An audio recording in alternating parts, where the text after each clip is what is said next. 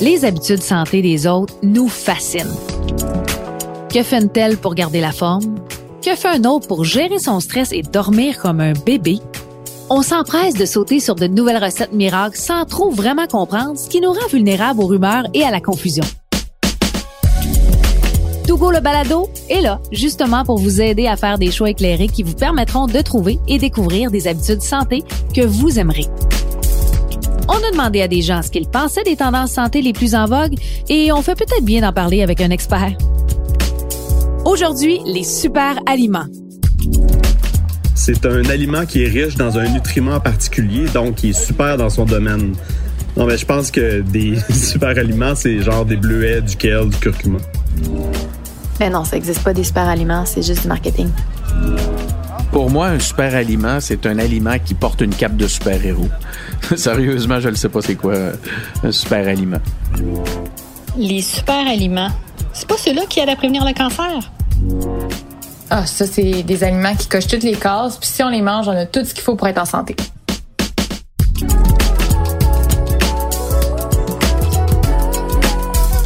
C'est vrai qu'ils sont attrayants, populaires, mais sont-ils réellement bons et ont-ils surtout les vertus dont on vante tant? C'est le sujet d'aujourd'hui, les super aliments. Et pour en parler, la nutritionniste Stéphanie Côté. Salut Stéphanie. Salut Marie-Christine. C'est vrai que c'est un sujet très tendance, mais comment on peut qualifier, comment on peut décrire c'est quoi un super aliment? Les super aliments, ce terme-là est souvent utilisé pour vanter les supposées vertus de certains aliments. Souvent, ça va être des fruits, des légumes, des graines. On n'a qu'à penser là aux aliments comme le kale, le chia, mm-hmm. les bit goji, tu sais ces aliments là qui sont devenus temporairement, on va dire, à la mode au fil des dernières années. Donc, c'est vraiment un mot qui est utilisé pour décrire un aliment qui a vraiment une bonne valeur nutritive. Souvent, c'est parce qu'il va être riche en antioxydants aussi. Mm-hmm. Comment tu as envie de me le décrire? Pourquoi on le dit super aliment? Pourquoi parle-t-on de super aliments? Qu'est-ce qu'ils ont de super finalement? Oui, mais en fait, moi, ces super aliments-là, j'aime mieux les appeler des aliments super intéressants que des super ah, aliments. Parce que, en fait, ça nous fait croire le terme super aliments qui peuvent être magiques, qui peuvent mm-hmm. être miraculeux.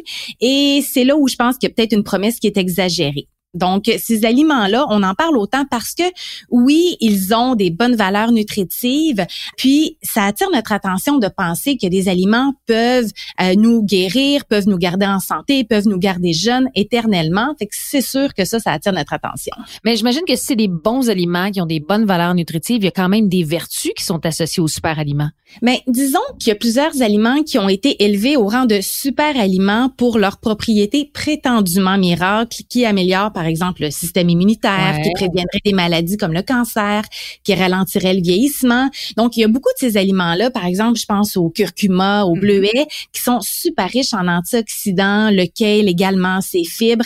Et tout ça, ben, si on disait que les antioxydants étaient une solution à tout, puis que les aliments qui les contiennent deviennent une pilule magique pour à peu près tout aussi. Donc, oui, les aliments sont intéressants, mais de là à les faire passer pour des aliments miracles qui ont une, tu sais, vraiment une solution à tout, ça, c'est disons franchement exagéré parce que dans la vérité là, les aliments leur rôle c'est plutôt dans la prévention et on est vraiment dans une alimentation générale et tout ça et c'est pas parce qu'un aliment contient un antioxydant qui va à lui seul nous garder en santé. Donc oui, les antioxydants sont favorables à une bonne santé, mais trop c'est comme passer dans le fond.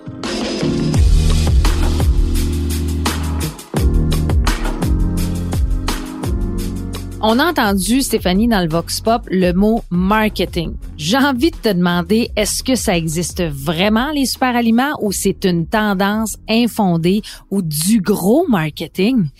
Ben, disons que oui, il y a une part de marketing. C'est un ah, terme qui est très attrayant, qui est très populaire depuis plusieurs années, mais on va se le dire, qui n'a aucun fondement scientifique. Ah. Comme je disais, il y a beaucoup d'aliments qui sont intéressants d'un point de vue nutritif, mais de dire qu'un aliment est santé ou qu'il est super, à lui seul, ben ça, ça n'existe pas.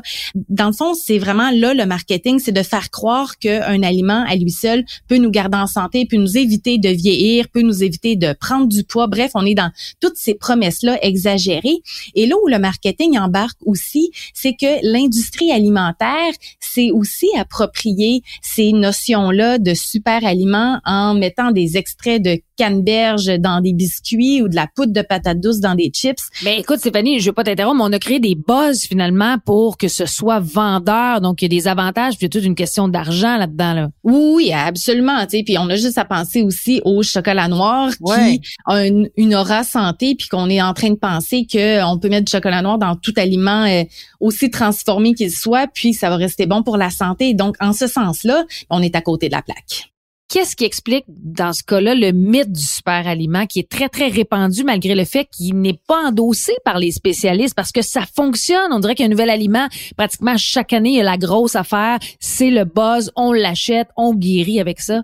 Mais c'est dans la simplicité de cette approche-là qui nous fait croire que c'est un miracle. Et puis ça, c'est vrai pour les diètes amaigrissantes aussi qui deviennent populaires les unes après les autres. Puis d'ailleurs, il y a une diète tendance présentement qui s'appelle la Cert Food qui se base essentiellement sur la consommation de prétendus super aliments. Ah, c'est de manger du chocolat noir, c'est de manger des petits fruits, c'est de manger euh, des, euh, du kale, des patates douces.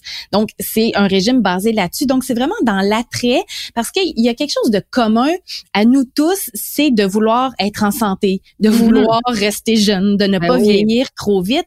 Et euh, ben, c'est sûr que c'est pour ça, entre autres, que ça, ça prend autant de place, ce terme-là de super aliment. Je dois dire aussi que le fait que les résultats des études scientifiques se retrouvent rapidement dans les journaux grand public, dans les magazines, souvent ça devance des résultats qu'on devrait même pas tout de suite connaître ah parce que les études scientifiques qui font des études avec des grosses doses par exemple d'antioxydants ou qui testent tel ou tel aliment extrait plutôt d'aliments sur une souris ben on peut pas extrapoler ce genre de résultats à notre réalité à nous humains avec notre alimentation normale. Donc, on extrapole des résultats qu'on ne devrait pas et c'est ce qui fait que les, les, les promesses en, en, lien avec certains éléments deviennent carrément exagérés. Puis des fois, on fait même des comparables avec d'autres pays dans le monde, mais qui n'ont pas nécessairement le même mode de vie que nous, le même climat non plus. Oui, absolument, parce que la santé, ça ne tient pas qu'à l'alimentation. Il y a l'activité physique, il y a le stress, a est-ce qu'on fume, est-ce qu'il y a l'air qu'on respire aussi. Donc, effectivement, on ne peut pas réduire ça à un aliment ni à une habitude de vie précisément. Même quand on pense aux aliments, le fait de ne pas vouloir attribuer une vertu à un seul aliment. On n'a qu'à mhm. penser, là, au Québec, on aime beaucoup le, hockey. Ben oui. euh, Carey Price, hein, c'est le mhm. meilleur gardien de la Ligue. Mais si le Canadien de Montréal n'avait que Carey Price sur la glace, ça marcherait pas. Il gagnerait aucun match. Ça ne marcherait pas. Fait qu'il n'y a pas un aliment non plus qui peut nous garantir la santé.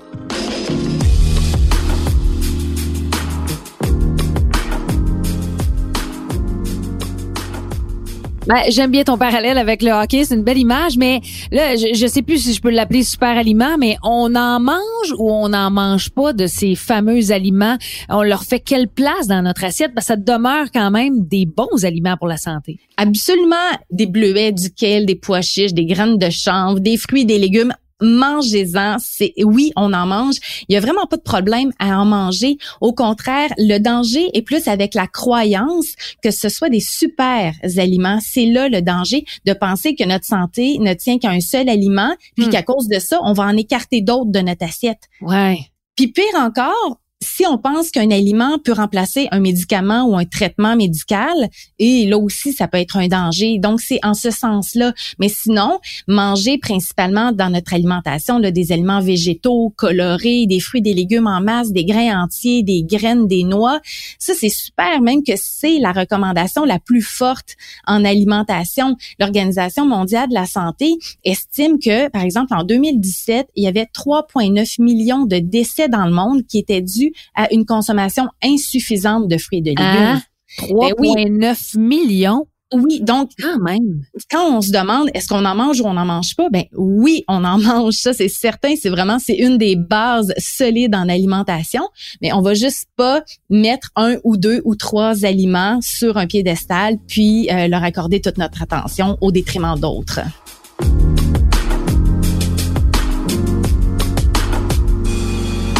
Ben, Stéphanie Côté, nutritionniste, merci beaucoup. J'ai l'impression que tu en surprends plusieurs aujourd'hui concernant les super aliments.